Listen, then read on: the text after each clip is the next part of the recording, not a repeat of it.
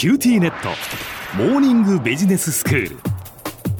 今日の講師はグロービス経営大学院の松岡彩子先生です。よろしくお願いいたします。よろしくお願いします。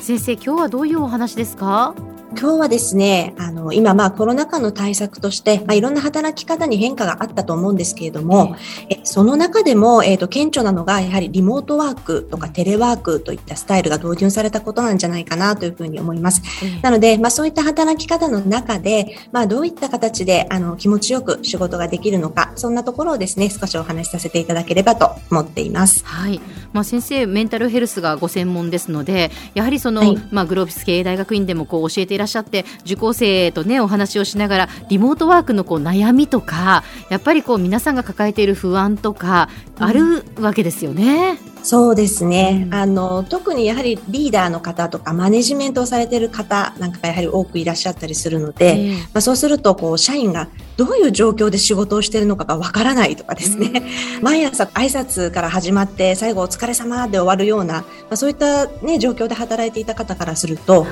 あ、社員がどういう状況でどんな顔色で仕事をしているかもう全然わかんなくて不安なんですっていう声は本当に多くあのお聞きしています。なるほど。はい。で今日はまあそういう中でどんなお話になるんですか？はい。私もいろんなこのコロナ禍になってからどういった、えー、リーダーシップを発揮したらいいのかっていうのを文献とかもちょっと調べてみたんですけど、まあ何か特別な秘策があるというわけではなくてですね、はいはい、あのその中からあこれだなっていうふうに私が思ったもの、それからまあ私自身もですね実際にあのグロービスという会社の中ではチームメンバーを育成したりとかしていますので、そういった経験の中からですねあ確かにこれは必要だなと思うものがありました。でそのキーワードがやっぱりちょっとした思いやりなんですね。なので、思いやりのリーダーシップということをテーマに、少し気遣いを考慮したですね、あの、そんな働き方についてお話しできればと思っています。はい。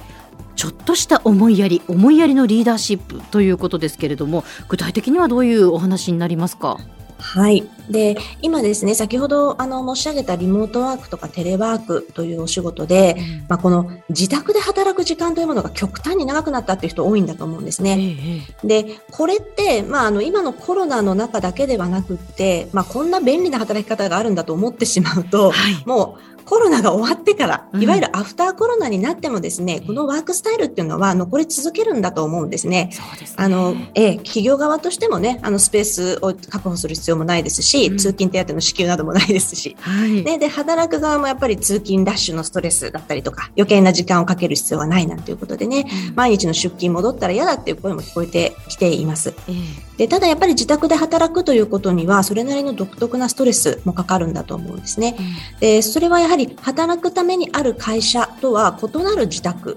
でその自宅っていうのは、まあ、家庭であるということですね、うん、つまり働いている当人以外にあの全然違う事情の家族とか同居人がもしかしたらそこに存在するのかもしれない。こんなことをですねあの考慮しなくてはいけないなというふうに最近強く感じています。例えばですねオンライン会議想像していただきたいんですけど、うん、まあ、会議に参加している当人はいいですよね。はい、ただ、当人以外の方ももしかしたらその空間に存在しているかもしれなくて、うん、まあそういう方々がどんな風に過ごしているのかってちょっと想像したことありますでしょうか？そうですよね。だって、あの、私も例えば一度だけですね、あの、リモートで収録をしたことがあるんです。はい、自宅から。ああの、はいはい、まあ、新型コロナウイルスの濃厚接触者になって、スタジオに行けなかったわけですね。で、そうなると、まあ自宅で、でもリモートで今はこう、つないでできますので、リモートで録音ということを初めてやったんですね。えー、なるほど。でそうすると、はい、まあ、あの会議以上に静かな環境でいなきゃいけない。で、ね、えー、でも家族がいるわけですから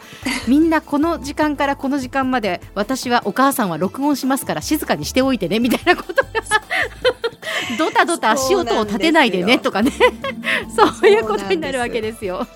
はい。なのでなんかプライベートも状況全部知っている者同士だったらいいんですけども、うん、ちょっとやはりね、あの上司がたくさん、えー、参加しているような会議だったりとか、えー、もしくは社外の人との打ち合わせなんていうものですと、はいはい、やはり気を使いますよね。そうですね。あの、そうするとご家族がこうつい騒いでしまうお子さんを必死で止めているね、お母さんもしくはお父さんがいらっしゃるかもしれない。うん、で皆さんこの会議が終わるまではとこう時間を見計らってですね、えー、あの息を潜めてこう待っているっていうね、そんなことこともあるかもしれないわけですよね。でとなると、たとえ5分でも延長すると、その5分が非常に長く感じて大きなストレスになるんですよね。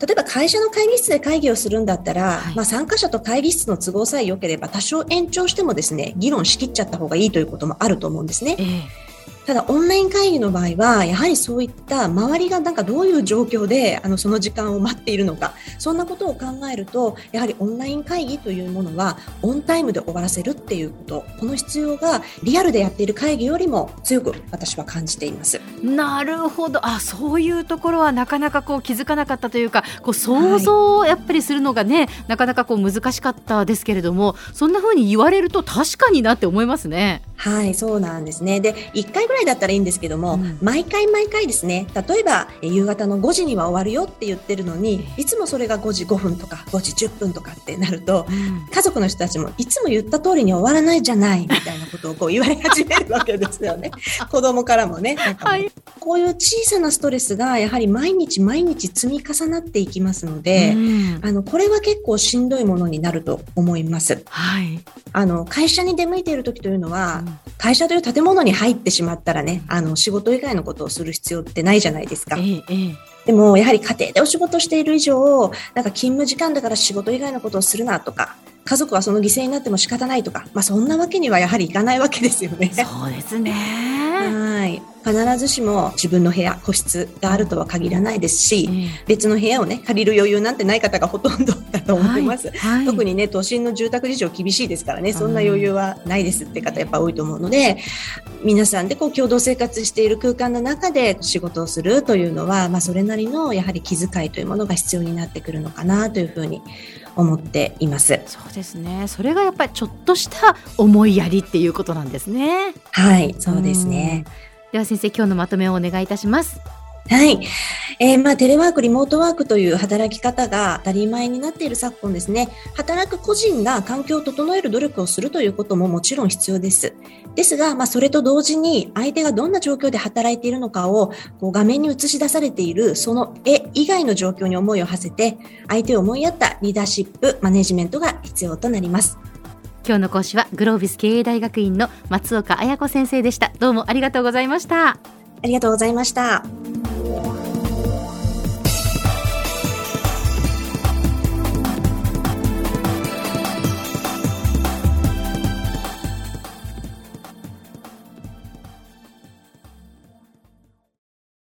キューティーネット。ビビックにしてから毎日必ず実家の父と母からビデオ電話がかかってくる。元気？って毎日だからそう変わんないよ。痩せたか？って毎日だからそんなに変わってないって。早く子離れしてくれ。